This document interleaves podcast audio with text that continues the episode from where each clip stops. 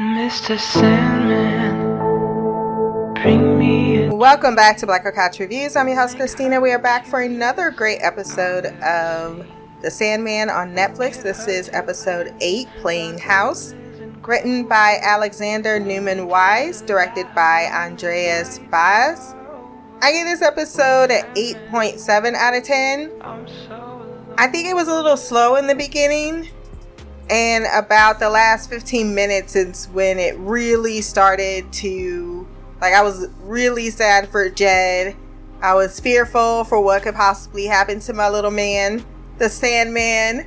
Oh, it was so it was so emotional in in that respect, but the whole light aside or not light aside, the whole Rose side of things at first it was kind of like, okay, it feels a little dry, but then at the end things got pretty damn juicy and ended with uh, another song in the MP3 player, The Big Bad Wolf by Heavy. That was Noise. And it was perfectly appropriate for Corinthian as he makes his way to, my guess, is the serial killer convention with this innocent child. But they made an episode where it was totally okay to root for the Corinthian. I didn't even need to see it, but to know the satisfaction of what was his name, Barnaby, seeing an actual nightmare, just the thought of that was entirely satisfying.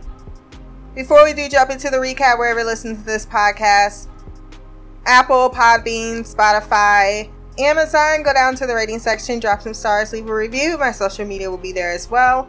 Remember to like, share, and subscribe. And if you want to send feedback on, I think we're two episodes left, blackercouch at gmail.com. Or you can leave feedback for any of the other shows that we are doing. Soon we are going to be starting Stay Close. That's been on my Netflix queue, in my Netflix queue for quite some time. So I thought, what a great opportunity to jump into this. And then once we're done with Sandman, I'm not quite sure, but maybe I'll put out a poll. Maybe I'll probably, actually, I do know what I'm doing. What am I saying? I'm probably to be doing The Bear, which I've heard a lot of great things about. Uh, on deck as well, once I finish up any additional shows, is Interview with the Vampire on AMC. I don't care if it's even good or not, I'm going to get through those 10 episodes. If I can get through 10 episodes of Resident Evil, that just tells you that I will show up to support my black folks when they're not insulting my intelligence like the way they did with that CW show that I fucking can't stand. I don't even know the the 4400 pandering. Pandering, terribly written. Man, I can't even find a saving grace in that. Not even a little bit. Moving on to this uh, episode, let's talk about. We'll leave the lightest stuff for last. Let's talk about Rose and her discovery of beca- uh, being the vortex. So she stumbles into the throne room. We pick up where we left off, and while Lucian is concerned, Morpheus is fascinated. Like, sure, let me tell you all of the tea. And I'm kind of with Lucian because you left that child with all this power and he's just like, well, I got what I wanted, deuces. Later, bitch! Get fucked! He wonders how she got there, and she's like, yeah, I just heard someone talking about my brother, and I follow that voice. So, what do you know about my brother? I don't know anything about your brother, but I'm willing to help you find him in the waking world. You go about your business, you live your life, you continue to search for him, and then later on, when you go to sleep, uh, we can go look for him together. By the way, that's Matthew. Matthew, that's Rose. When he's with you, I'm with you. We'll reconvene later on tonight.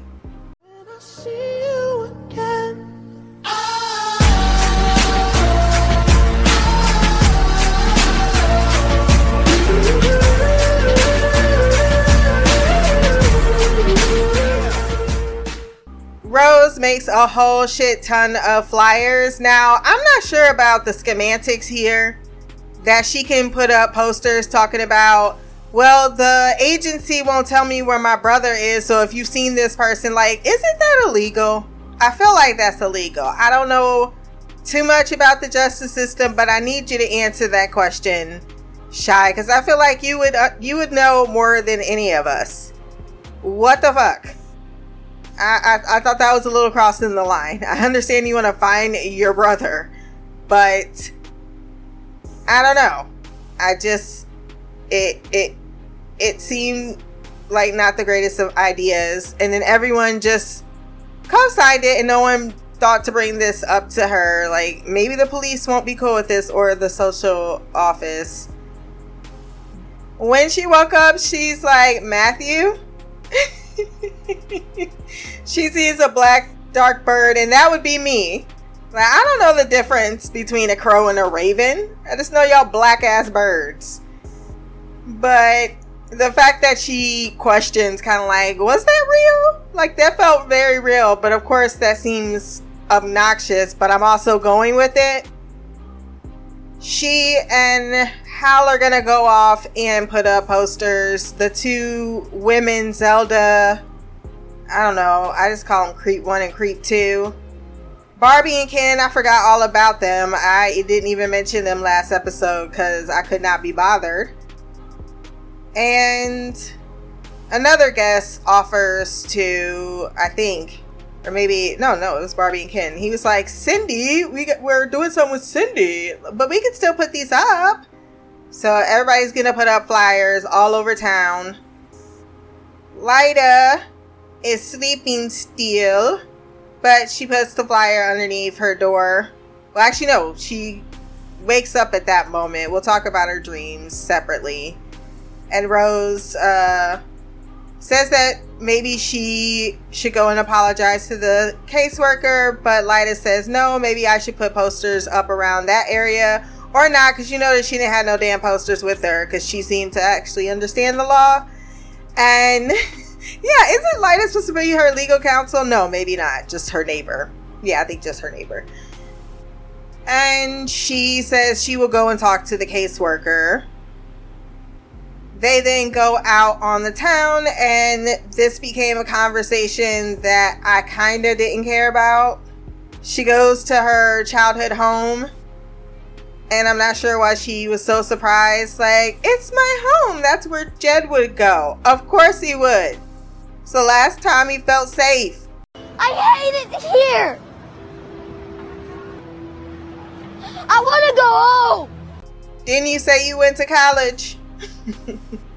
That's what we learned. She went to grad school. She tells how, and that she, or basically the father like i was not with this story either. Like the father just cut off con- contact stopped playing child support and just ran off with the kid? What? And then she said mom sued. But she didn't win? I, I don't find that to be a believable case study especially if they divorced because the father was cheating and she said that wasn't even the worst of his issues so maybe he even drank too much or so on and so forth. Basically y'all got receipts for him not to get full custody of this boy and i don't sure i'm not sure why you didn't lay them out. Uh, then we get Hal's story about how he wanted to be on Broadway, and I was kind of in at this moment thinking, why do I need all of these unnecessary details? like I didn't think I wanted or could be invested in how he he seemed like he had a chip on his shoulder though. I guess you would if you your dreams didn't come true. And you're dealing with a whole lot of other shit we find out later.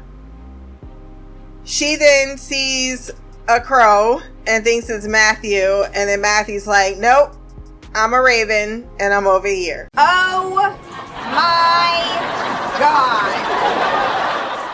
I kind of feel like this scene was constructed to make sure Corinthian didn't approach Rose so that there would be a reason for him to decide to go after. Like, it's good but it's a little transparent this type of storytelling because really there's no reason for her to be like, "Hey, I need to talk to you. Are you still here?" Or, or maybe she just. Uh, on the other hand, maybe she just wanted to confirm. Okay, I was really wasn't crazy, right? There's like this guy named Morpheus, and I was talking to him, and he was telling me I was this vortex. So I guess I can give. I could I could see it that way. But it does do what it's supposed to do because Corinthian somehow I don't know. Maybe he has magical powers and he can transport himself anywhere. I don't know. But I know he sure as shit didn't get from England all the way to Florida. And no fucking, well, I guess maybe 12, 13 hours. But it seemed like, no, it wasn't 13 hours because she called her that morning and he was at the table. So it was five at the most. Not even that. That was just thinking if it was afternoon. You know, they didn't walk for like four hours. It was like two hours and they was done for the day. Even though they did come back at dark. Well, maybe they stopped and got some like lunch and dinner. And they just kept going for miles. Because apparently, Hal says there's nothing to do during the day or the night in Cape Kennedy. If you're feeling suicidal, you've come to the right place. But he tells Rose that he came back to Cape Kennedy because basically I wasn't successful in New York and there's a income here with this whole bed and breakfast business and bills need to be paid and this is how I get them paid. Back to Corinthian, why is it he is every gay man's quintessential sploosh. Like automatic, I'm ready to open this door, jump on your dick. I mean, whatever you want from me. They seem bedazzled every time he shows up, and I'm not sure what I'm to make of this. And he is pretty much like, Oh, yeah, you want this flyer? You're talking to me? Oh my god, oh my god, oh my god. Yeah, um, call and then here comes Rose, like, is that a friend of yours? No, but I want him to be. They just be doing the most with his sex appeal, and it be cracking me up. Cause they they really be like, oh my god. And you know, it's probably a gender flip because we know how us women can get very thirsty every time there be like a good looking dude shows up. Every girl's trying to be like, oh, look at that. Greetings, loved ones. It's time to get horny. So, so, so, they fail during the day, but they're successful during the night. Before we do jump into the dream sequence, which is where things got interesting let's go to what is actually going on with Jed. There was a brief scene where Lyta goes to the social worker and genuinely apologizes and says that she is, or that she came here out of grief. And if she offended you, no, that's not what she wanted. She's just grieving. And that she mostly just wants to know if her brother is okay. And I don't want you to do anything that's going to get you in trouble. But if it's possible that at some point he can have a wellness check, that would go a long way of assuring this young child so that she can move on. And I really like that scene. This leads to her being like, okay, even though she had the flyer, I was like, yeah, ain't you should be reporting that? She decides to do a wellness check. This, of course, sends Barnaby and Alice, particularly Barnaby, in a spin because they got that boy downstairs in the basement with rats that apparently attack and bite. Ow. These some gangster ass rats. I feel like they would run and hide. They're like, nah, we jumping up on the motherfucking bed and taking blood. I was like, damn cutthroat up in that basement. It turns out that Barnaby and Alice, who he calls uncle and aunt, are in a domestic violent relationship where Barnaby is keeping little Jetty around for the $800 a month that he is leeching off the government for not taking care of him. This is a lot of foster, not a lot, but you commonly hear it too much for my comfort from foster parents. And thus, he doesn't want to give him back. And when he hears that the social worker is coming, he allows him to come up because she's like, You can't keep him down there. So they haven't kept him down there for the entirety of the time he's been with them. But because he ran away, this is his punishment. And this is his way of being taught that he can't run away. I'm not sure why that woman that stopped that was that Alice? Or was that someone else? I feel like that was someone on the highway. I have to go back and watch that scene. Why they wouldn't report that shit to the police. And it would appear he didn't actually kill that woman. So, and I thought, I was like, that that's really fucked up if you just killing bitches out here. But he did take a gun out. Maybe he threatened her. I don't know. They left that really open. But he tells him, look, you can sleep in your bed tonight if you do a good job. If you do anything that I don't like, I will chain you to the radiator downstairs and I will break every bone in your body. Tape around his body, it's a fucking homicide.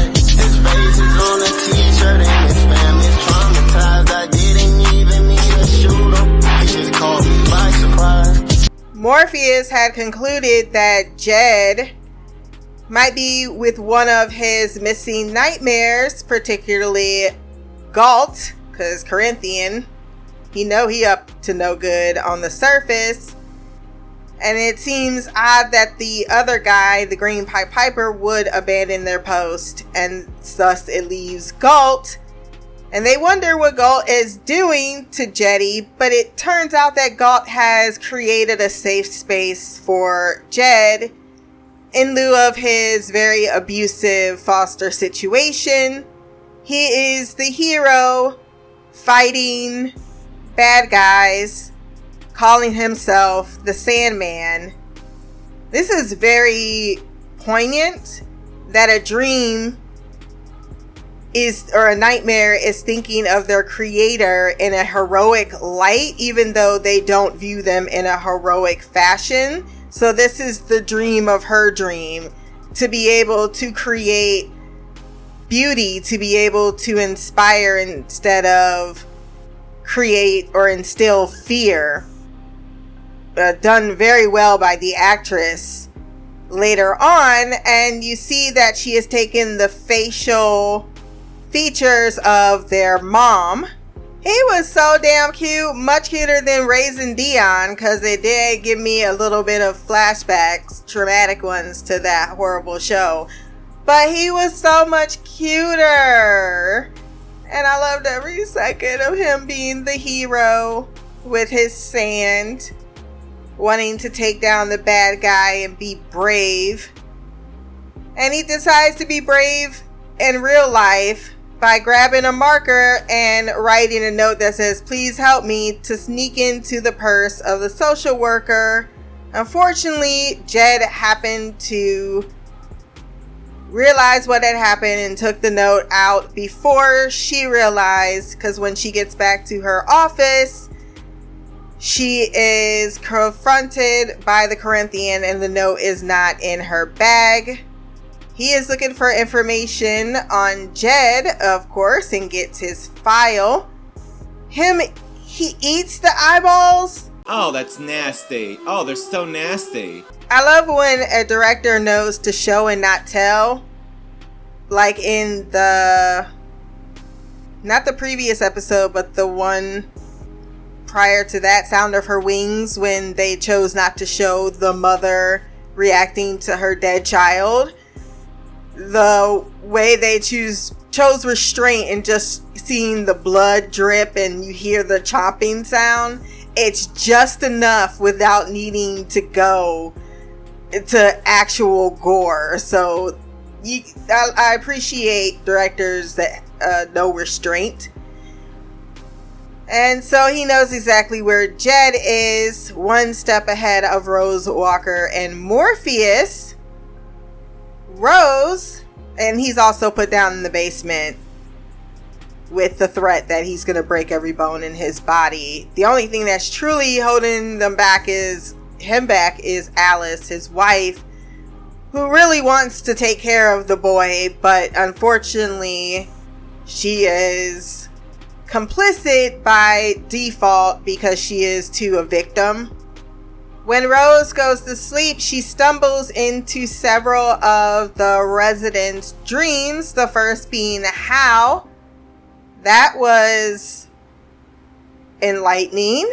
Apparently, he has some identity crisis issues as the Showtime Broadway face is not who he truly looks like, but then doesn't feel comfortable in his own skin. And even further, he's like, You're gonna have to come help me, dear. Mommy can't have do something with more than two hands. Like he could keep pulling layers because he's still struggling. That was like a lot. Then he turns around and's like, Rose? Then she goes to. I don't even remember what the other girl's name is. She's like, I fell in love with a sentence. I'm like, what? I fell in love with a sentence. She ride and she roll, and I didn't even get to know what that sentence was before she called Rose out. As well, she sees Morpheus, but he's like, Catch me if you can. Get your fat ass back here. She's then on a street where Ken is pretty much afraid of being left out in the code by Barbie with no clothes on while she doesn't care in her convertible. Okay, okay. Morpheus finally explains that dreams are being pulled to her because she is this vortex. Morpheus and Lucian. Is it Lucian? Yes, not Lucian Lucian had a previous conversation before they met up in which she's like, Do you think that, because I, I keep, uh, there are two scenes I know I skipped, but there was a brief one with Unity who said a man is here that is trying to interview me about the sleeping sickness. So she gives all this information about where her granddaughter is and doesn't think anything is wrong in that. Because he just said he's a reporter. Did he show you any credentials? You too black to be that trusting. but I know, of course, anyone can be taken advantage of or be naive, regardless of skin color.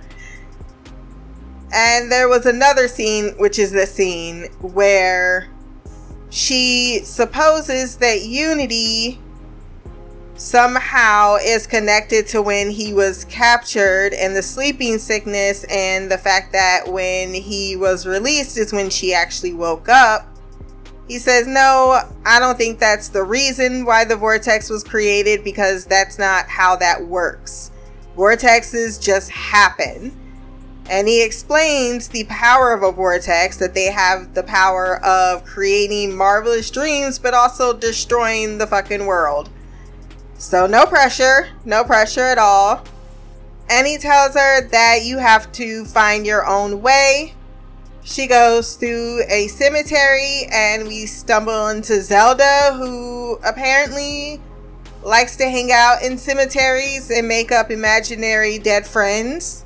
Hi, I'm Chucky, and I'm your friend to the end. She travels to that dream, and he wonders where Jed would consider home, and she's like, oh, duh, our home.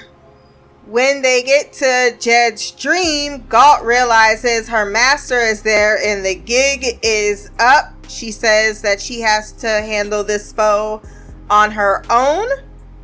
But little Jetty will not allow for his mom to be taken away. And so he goes to defend himself Dream is charmed by the Sandman. He's like, Oh, so you're the Sandman. That's so adorable. Gault shows up and tells him it's fine. You don't need to deal with this situation. I will. Rose and Jed reunite. God is revealed for who she is. And her master is not too pleased with her activities and says, Gotta go, Rose. We out.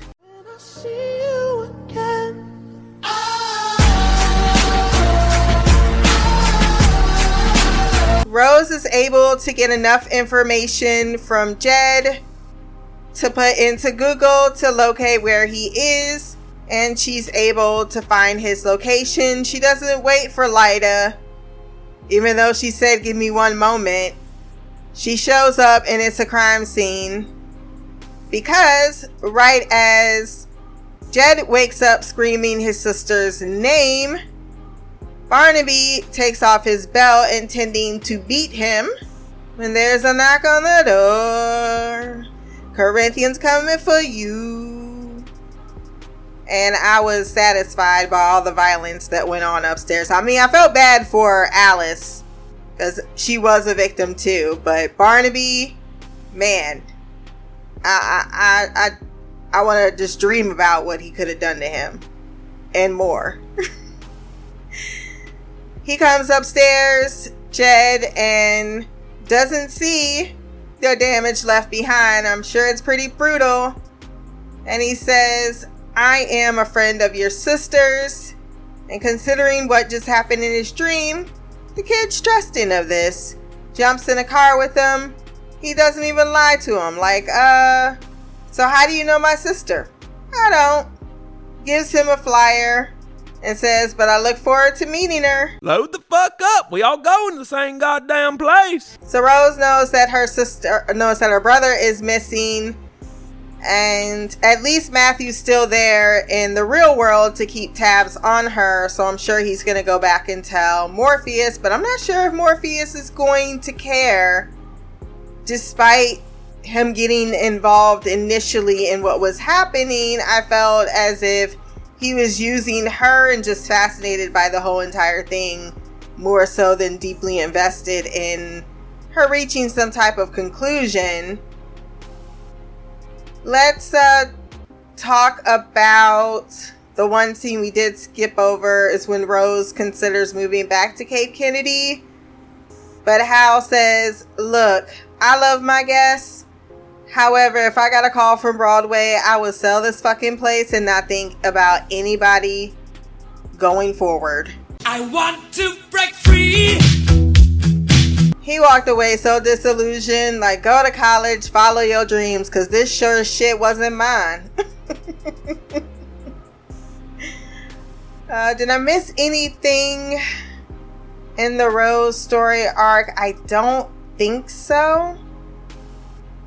Let's move over to the punishment of Gault.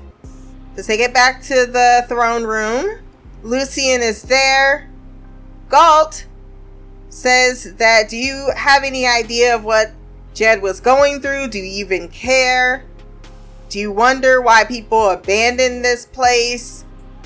She is not guilty or she's not you know, sorry at all for what she did. She felt that she owed something to this child who had little to hold on to for hope. But Morpheus says that's not your choice. You are born what you are born and you can't choose. You you can't change. Even I am not afforded that choice. And thus the the purpose of a nightmare is to reveal one's fears so that they can confront them. And by not doing that, he assumed that she just wanted to take some type of power and control dreams herself. And she's like, that's not what I was interested in at all. Did they say she or he? I feel like they were saying he, but I could be mistaken. Knowing that God is not repentant at all. Because she's like, I'm not afraid of you. And that's why everybody came back. It's not because they love you, it's that they are afraid of what you would have done to them if they didn't. And her last words to him was just damn bars. Even as I love the shot of the shadow reaching down the steps as it starts to unmake her.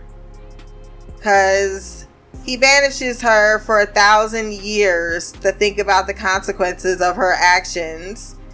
And she's still, even as she's being erased, stares him deep in his eyeballs and says, Oh, that's not gonna change shit about how I feel, basically. Even nightmares can dream, and it's better that than to create fear in someone else. If my answers frighten you, Vincent, then you should cease asking scary questions. Lucienne very much is not happy with those actions, saying that I wasn't always a librarian until you made me one. And he replies by, You have made a lot of decisions in my absence while I've been gone, and it's appreciated, but go back to your books. Stop being a busybody and mind your own damn business. Faithful servant, because the last words that made him dismiss her like that is when she said, Everyone can change, even you, because you're kind of an asshole. I ain't mad at you. Got nothing but love for you. Do you think, boy? So now you over there all by yourself, friendless, and uh, your nightmare Corinthian now has the pawn he needs to bring Rose to him, and he intends for them to have a lot of fun together. Let's talk about Lyta. She has been dreaming of being with her husband. Her husband's like, This shit's weird because, like, when you're gone, I go to work, I do things. I bought or I built our dream house, shows it to her. He's like, We should make a baby because I built the nursery even though it's not complete yet. And she's like, You know, I gotta wake up. And she does wake up. We already talked about her scene with the social worker. She goes back to sleep. Or the one dream she stumbled through Rose. I know Rose, I'm surprised everybody didn't like uh confront her the next morning like, "Rose, I saw you in my dream last night." but she was having sex with her husband. And he's like, just stay here with me and we can get pregnant. And then they kiss. And she is pregnant. Except when she wakes up, she's still fucking pregnant. This is the second miracle baby that's happened while someone was sleeping. The first with Unity, now with Lyta. Something tells me Desire is behind it. And I can't wait for Dream to catch up to what is going on because he's going to have to. And could this be the beginning of him realizing that maybe he needs to change? Maybe there is things for him to learn that goes beyond what he was created to be. We do have feedback. Mimi did send in feedback for episode 7. It just didn't go through. So I'll play 7 and 8 back to back. Let's hop into it.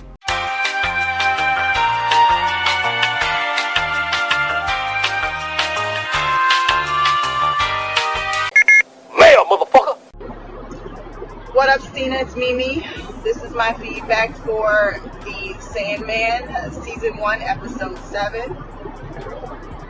I told myself after I watched this, I would send it as soon as possible. And since I'm driving right now, I figured now would be the perfect time. I do want to jump into episode eight because I really like this. These uh, episodes, these last several episodes have been very intriguing.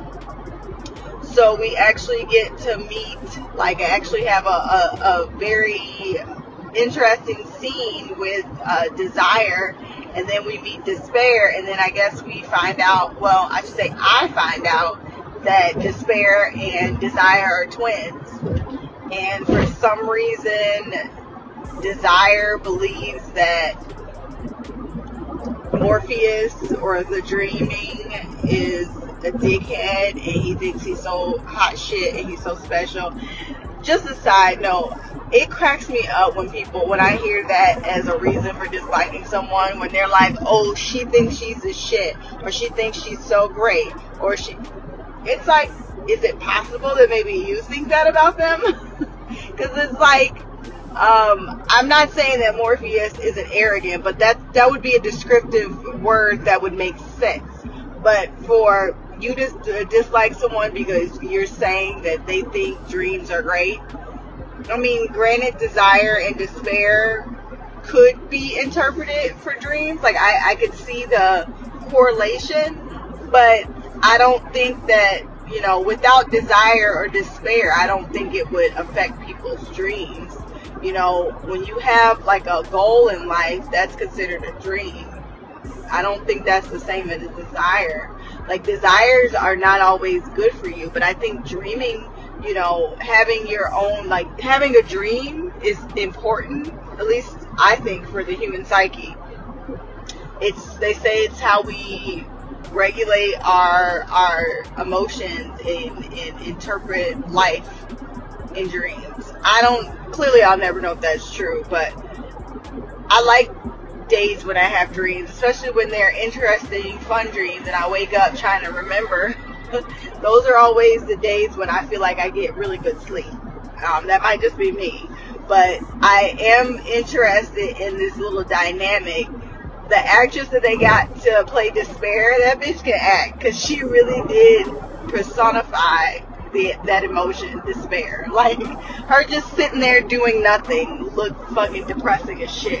That's all I can think about. And the and the act I don't know the pronoun, so I'm gonna say actor because I can't be sure, but the actor that played that's playing Desire um, really personified that. Like, I mean, I feel like Desire is a hard emotion to nail just from facial expressions, but I, I think that they pulled it off.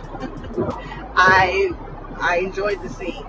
Interesting turn of events though, because it seems like you know Nada and uh, uh, Burgess were all like ploys built by Desire. I thought Corinthian had something to do with it, but I guess not. And we'll get to Corinthian in a second because that whole scene was so unexpected, but fucking intriguing as shit.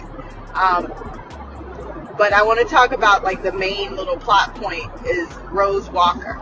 Now I don't know if you remember this, but uh, several episodes ago, I was like, I wonder what the fuck happened to these people that just never went to sleep, or these people that never um, woke up from sleep. Like, are we gonna learn about them? Because I'm still fucking curious. I, I would like to know what the fuck is going on with them like I mean I assume like if since um, the son of Burgess was like Morpheus put him in a a deep sleep for a century as payback, he wasn't gonna age. He was just gonna be asleep for a hundred years, and then he probably wake up and then he'll be dead because he's old as fuck. But I was wondering if that's what happened with the people. So we we met Unity and that was I was just curious why they would bring Unity up because she she was just a random person that we saw that never woke up, got diagnosed, and then you know she seemed like a, a wealthier black family, so I figured that maybe they showed her for a reason. But we find out that that is actually Rose's great grandma. And black don't crack, if I can say that, because they gave her gray hair, but her skin was smoother than a motherfucker. She looked good with the tea. She actually looked younger than uh, Rose's mom when we saw her at the beginning of the episode. Um, but she had a dream that well she, she in her in her dream state she went on up to run her father's business. She met a guy with golden eyes. They had a daughter. And then she woke up, what did she say, eight months ago? And I'm assuming she woke up once Morpheus got back to his, you know, when he got released and maybe when he got all of his tools. I'm, I'm not sure exactly the exact moment, but we know it's, we know it has been a time jump. Um, but interesting that you know she woke up eight months ago looking great. She's clearly feeling great. Um, we don't really know how many years has passed, but we do know that she did have a child, and that's fucking crazy. Like how you keep a whole pregnancy of a person that's in a in a sleep state. Like who was the daddy and um, what the fuck? He clearly raped her, so I'm gonna need y'all to press charges, not keep this shit hush maybe her family wanted to keep it hush, but they got they uh, like sent her daughter away. Her daughter Miranda, who's Rose's mom, um, she found her. Um, very interesting turn of events. Probably maybe this maybe whoever was the person with the golden eyes is that person that left one of one of the entities that was from the dreaming. I'm not sure they said shapeshifter. I feel like that's probably that probably means something. well, I guess maybe we'll see. I, I forget the names of the entities that were missing, but I think those missing entities has something to do with uh,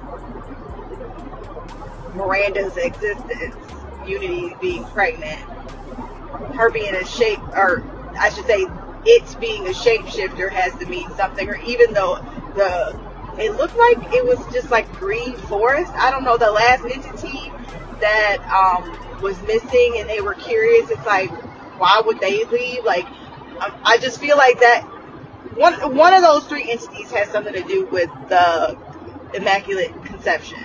Anyway, um, that was interesting, and it's also crazy how loving and like open Rose is you know, because a lot of times what we see when people have tragic pasts like this, you know, it sounds like her her father was a dickhead. She got separated from her brother.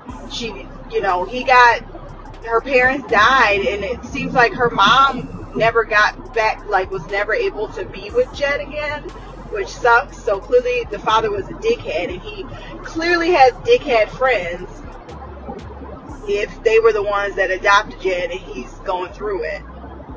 Um, so people tend to have these tragic backstories and think it's acceptable to be an asshole and treat people like garbage. But Rose is actually a very open, genuine person, and people see like they said that people gravitate towards her, but they gravitate in a way that's like good.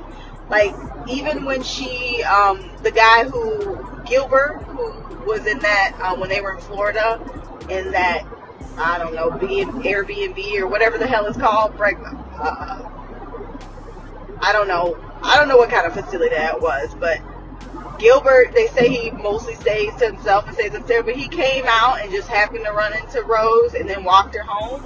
Like all that stuff just seems like that can't be a coincidence. So she's clearly a good person. She's clearly capable of handling herself and she is very smart. So I don't know. I don't know if we're supposed to think vortexes are bad, but I'm starting to think maybe they're not. And I feel like Rose is going to be an exception to the vortex rule. She's probably going to be spectacular. Um, I don't like the color that they put in her hair. I will say that it's it, it's just giving random, and it's not even like a nice color palette. I don't know why they did that. I wish they wouldn't have. Um, her locks were would have been fine had they spruced it up a little bit and put it in a ponytail or tightened it or even did one color scheme. But, you know, I mean, for all I know, the, the actress likes her hair like that. So I'm, you know, that that's up to her. but I do remember seeing her when we were with John when he was in that diner, that one chick, the lesbian who hit her significant other, she called Rose, and I remember saying, "Oh, she looks familiar." But then, you know, she wasn't in the episodes. I was like, "Okay, must have made that up." But clearly, I knew I had seen her somewhere, and maybe it was in one of the like previews or something. She's clearly a main character. Um, and that ending when she just ended up like going through the door and she ended up in the dream world with uh, uh, Morpheus, he looked so shook. Like, what the fuck? He looked so surprised. It was hilarious. Um, also, the what, uh, crones they get on my nerve. Like, first of all, you just show up in this girl's dream. She has no idea who or what you are. You're like, you're asking the wrong questions. Who the fuck are you? What? How am I supposed to know what to ask you when I ain't never seen you in my life? What the fuck? I did like that scene though. I, I, I do tend to enjoy those three late actresses. I don't know why, but I I like them. Even though every time they're in a scene, they're frustrating as fuck. um, what else? Um, okay, so the last thing is Corinthian. Um, he's been on a murder spree for 130 years. That's interesting. But I remember in season one when the Dreaming was finna get rid of Corinthian, he was gonna kill him. I'm assuming it's what seems like what was gonna happen. Um, that's when he got taken by Burgess, so he never got to accomplish it. So Corinthian's just been running through the world, killing. It looks like he's murders gay men and takes their eyes. So that's fucking awful. I wonder how many people he's killed in the last 130 years. But then we find out there's a serial. I'm sorry, collectors convention. Um, they just gather once a year because why not? Sounds like it could really be a thing. Um, interesting. Uh, we'll see. They killed some men to get his attention, and it worked. Um, so we'll see. He he plans on bringing Rose. I don't know what the Vortex is supposed to do and why Corinthian thinks he has the right to it. But I do think Rose is going to turn out to be smarter than any of us could ever even thought. So I am interested to see what's about to happen. And we got what three episodes left. The surprise of uh, turn with uh, episode 11. So we'll see how that goes. It might be just two episodes to wrap this up, and then maybe 11 is something entirely different. I don't know, but I'm very interested in these last several episodes. So can't wait to move on and see episode 8. So until next time, love, peace, hair grease, and black girl magic. Queen of the couch, Mimi.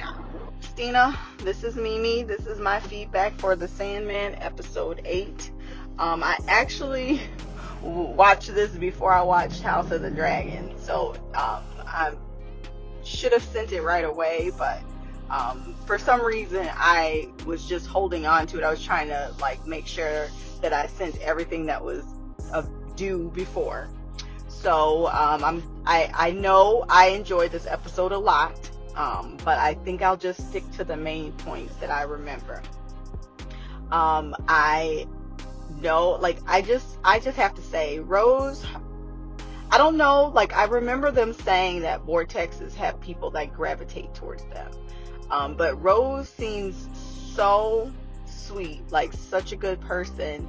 She's so lovable. Like, people are just drawn to her and, like, they just instantly like her.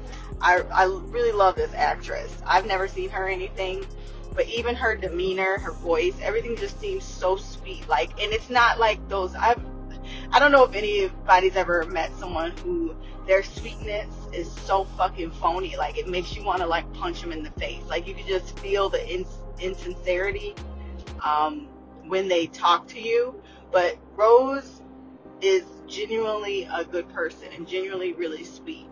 Um, I think she probably feels guilty because she went to college, um, and her her brother was living with their father. Um, but what I don't understand is how the father could keep um, Jed away from the mom. He, if he was living in the same house, he wasn't running. I'm just, I, that's the part I don't understand. Um, like, we don't know much about uh, Rose's father other than he was a dickhead. Um, I mean, was he a police officer? Because I can understand like that being why no one, like police officers always protect their own, and you know, you try and file a police report and it somehow gets lost, or you know, because you can't just not like if she filed for custody and she went to court and she got awarded, you can't just hold children away because if you don't give the custodial parent custody, that's literally kidnapping. Um, I, that's that part I don't understand. Like how he just like, and then her mother just recently died, So if the father died before, how has it been six years since Jed has been like like just lost in in the system? I I guess I'm just confused and maybe I missed something, but I'm I'm not understanding how this happened. Um, because when the father died, shouldn't the mother have gotten custody then?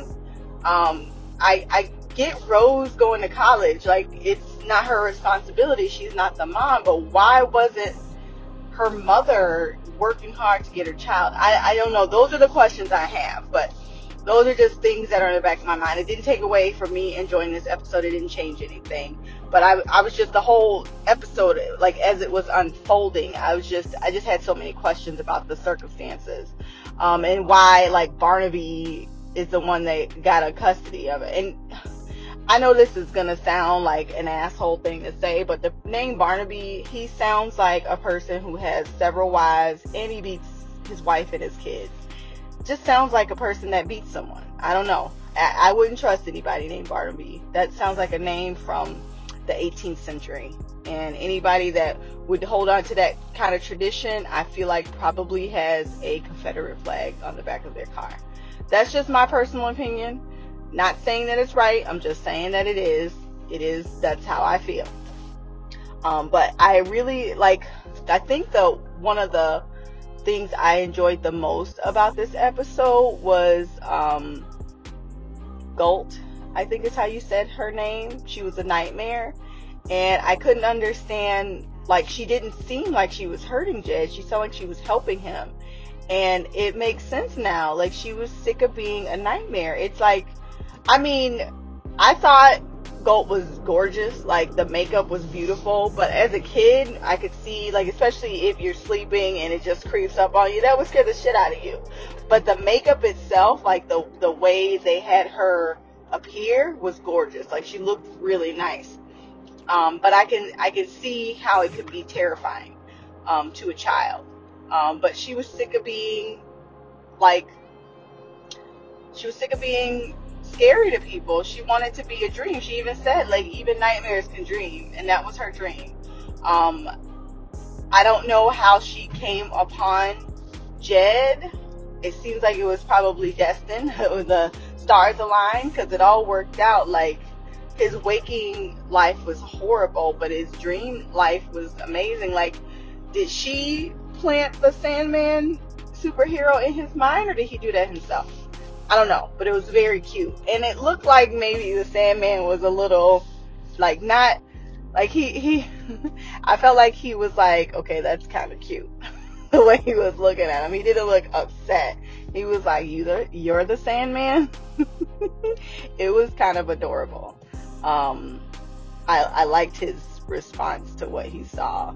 Um, I thought it was hilarious the way that um, Rose was just going through people's dreams, and they were like, Rose? and she's just running. And it's funny because I know there's been times I've had like strange dreams, and it's like, why the hell was so and so in my dream? That just seems so random, and it's so funny because it's like that's the response you have, like, Rose, is that you? And then it's like they're gone, and then it's like you don't even remember, but uh, it just seems, it just seems kind of funny. Um, that that's that's their reaction. Okay, anyway, I'm in my car per usual. I'm trying to run errands because I got to work tonight and I work this weekend. But just a side note, does does anybody else like look when they're when they're getting out of a car when they're parked look to make sure no one's coming before they open the door? Am I the only person that does that? Because I'm pulling in a parking space and this person literally like I'm 95% in the spot and they open the door. And then they look at me like, bitch, you gonna park there? It's a fucking parking space. You're supposed to look at your surroundings. Am I the only person? Christina, you work in car insurance. Am I wrong to, to not, like, to, to think that someone would be looking? Like, I don't know somebody's in this fucking car. It's an open parking space. Why am I, am I in the wrong? Cause I feel like I'm not. When I, before I get out of car, I look to make sure whoever's in the car next to me isn't about to get out or that I open the door slowly to make sure I'm not too close. Like, anyway. But I, um, back, back to the Sandman. I really um, liked the sequences of events, the way it like played out. Um, you know, us like us being able to see her like go through her friends' dreams. The whole Barbie and Ken thing is fucking hilarious. And I don't know, like, am are I don't know how I feel about the one guy, the Broadway guy, who was taking his like faces off and was like, "This isn't my real face," and then he was like an alien, or no, he looked like a he looked like a human that was flipped inside out. It's pretty gross, but hilarious. And he's like, "Rose." Not supposed to be seeing this. This is embarrassing. that whole scene, like he, that that dream was weird but funny. Um, and then her her friend Lyta, how you get yourself pregnant? Like I don't know. Did Rose like manifest her dreams to become reality? Because she's legit pregnant now, and that shit's interesting. Unless she was pregnant before, but she wasn't showing, and suddenly she was. Like, why does your why is your husband that's dead not really dead? Like you see him in his dream, but he said he goes to work. He's like that shit's weird. I don't know. If I was Lyta, I would think I was losing my mind. I wouldn't just be sitting there all happy. I would literally be like, I fucking I lost my shit. I need I need some medication. I need to go talk to someone. I'm fucking crazy. Like that's how I would feel. Um and then we have uh poor Jed. Um I don't know. That situation is hard cuz you know, as a kid, like I mean, I guess we don't really know. I was gonna say that maybe Barnaby is like lying about you know breaking every bone in his body, but he might. He seems like a sadistic ass dick. And then his wife, like she clearly cares about Jed, um, but I'm assuming it was her that used to get beat before Jed showed up, and I don't know if it's you know her trying to say well, I can, if I stay here with him, it won't be so bad, or if she's too scared to say anything because she thinks she's going to be next. I don't know, but we know that she's terrified of her husband. And I can't help but think like you just don't I just I don't believe that a person would just beat a child but not beat their significant other. Like that shit's not realistic. Um, usually it starts with the significant other and goes to the child. That's usually how it works. But usually someone that's a, like abusive, they're like that all the time and they have anger issues. And I always like say when people like physically like when they get into a lot of fist fights i always say that that's like uh, usually related to anger issues. And like if they're not fighting someone on the street they're gonna fight their significant other or their child. Like that's just that's just how it works. And i can't help but think that he he probably beats her too. Um maybe not as much since jed's there but when the when rose went to the adoption agency and the lady was like it was one of your dad's friends and now they're getting $800 a month. I was like why would you why would that be something you bring up? Like that was a, a strange statement to me it was very peculiar and then like after you know we see everything unfold and then jed was like you know the wife was like if you don't want them we could just send them back and he's like i'm not getting rid of $800 a month like first of all that's not even a lot especially for a fucking kid. What is he, 12? Have you ever seen a 12 year old boys? Them motherfuckers can eat. Derek's 11, and every day he fucking goes ham with unnecessary amounts of food. It's usually junk food, but Jesus. $800 a month is not enough to take care of a child. I don't care where the fuck you live in. Unless it's like 1985, there's no way. $800 is not a lot. So I I feel like it got to be something else. But when she said, you know, now they're getting eight hundred dollars a month, and she didn't say Jed's happy, he's great. Like I feel like that fucking lady knew something was wrong, and she just maybe it was easier for her to just pretend. I don't know. I don't think she deserved to die from it, but it's so weird. Like Corinthian, I don't know why he picks and chooses to kill some people and not others. It's so it's so fucking weird. He's so strange and I need Sandman to fucking in in him because And he and he shouldn't just be blinked out of existence. He needs to be fucking punished. Maybe like reincarnate him into something else. Like that would be the kind of shit he deserves. I don't know. But he's just going around murdering. He's been killing people for 130 years. I wonder how many bodies he's racked up. anyway, um, so like I said, I really enjoyed this episode. I like where it's going. Um, it seems like everything is about to come to uh, close with this Corinthian story. I don't know why he feels like taking Rose to a serial killer convention is a good idea. She is a vortex. Maybe she can get rid of all of them. I don't know. Like, trap them in their own nightmares. It would actually be pretty um, serendipitous. I think that's the right word. Or cosmic, because that's what they deserve. Um, anyway, I will end it here. Until next time, love, peace, hair grease, the black girl magic, queen of the couch, Mimi out. Thank you, Mimi, for your thoughts on the episodes. I enjoyed some of your theories, but I can't even talk about them because all I can say is mildly interesting. but I think you're picking up a lot what's being put down. A uh, few notes, notes, notes I do way too much in my dreams. I'm a very active dreamer, and so I'm with you. When I'm in oblivion, I can't remember anything. That's the best because I got that good, good sleep. I got that good, good. Uh, Unity, they did bring up, was the only survivor of the sleeping sickness. And I can't say much anything else. I agree with Rose.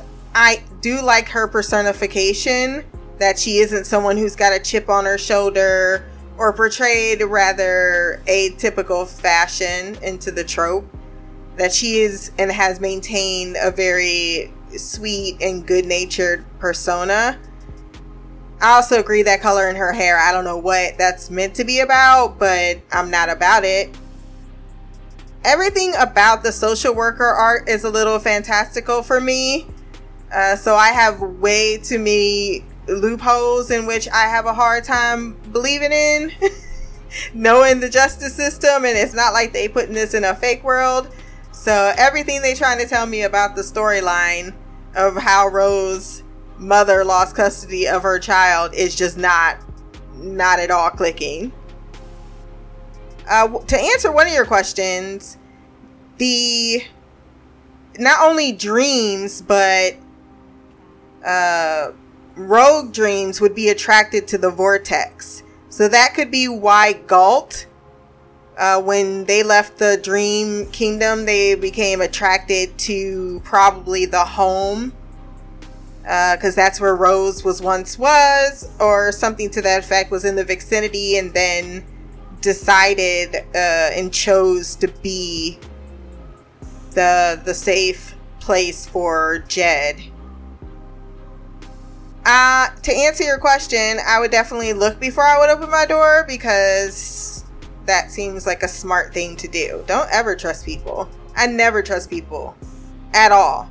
If I'm not looking out for me, no one else is. and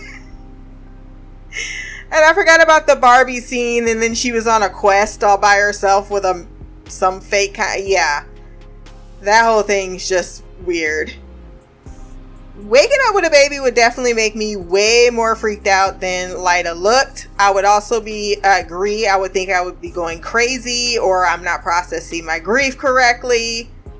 But yeah. They did explore what you were saying about anger and its connection to physical violence. I think you're probably spot on with that.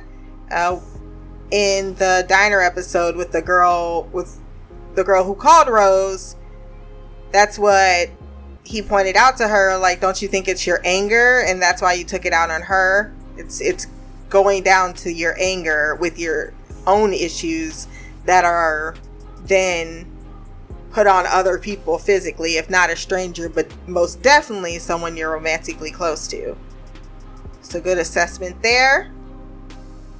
And lastly barnaby does have a confederate flag on the back of his pickup truck riding somewhere in Ohio because I see them all the time. So I don't care who that fucking offends. Uh, even if you didn't grow up into the idea, you sure shit were probably named for the idea. I look forward to listening to your episode 10 or 9 feedback. And then we're, I should by at least the end of this weekend. I know I got a little behind, be caught up with the Sandman.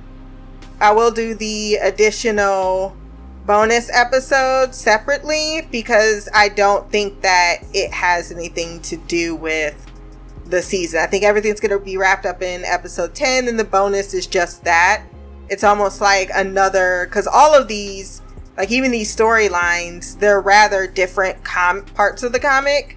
So they're adapted from different, uh, I think I forgot to mention, this was adapted from uh, Sandman issue 12, playing house, and 15 into the night. So you see the skip issues in between versus last episode was 10 and 11. Well, actually, that's more in line. okay, here's one. Uh, in The Sound of Her Wings, it was it was 8 and 13. So they kind of went in order, but then, you know, added 13 in there instead of this being 12 and 13. So they're they're collecting them the way they should be. Uh, and I think that this was just like a bonus to what could possibly be another season. I hope they do because they do have so much more they can continue on with and adapt from this. Uh, so hopefully, hopefully there's interest from Netflix. It seems like it's done a pretty good job as far as reception. So maybe in a year or so there'll be some follow up if Neil Gaiman is not too busy because he is doing a lot of other things as well. So if you want to send feedback for the next episode, blackercouch at gmail.com or you can leave a comment below on this podcast. My social media will be there as well. Remember to like, share, and subscribe. Until next time, peace, hair grease, and blacker magic.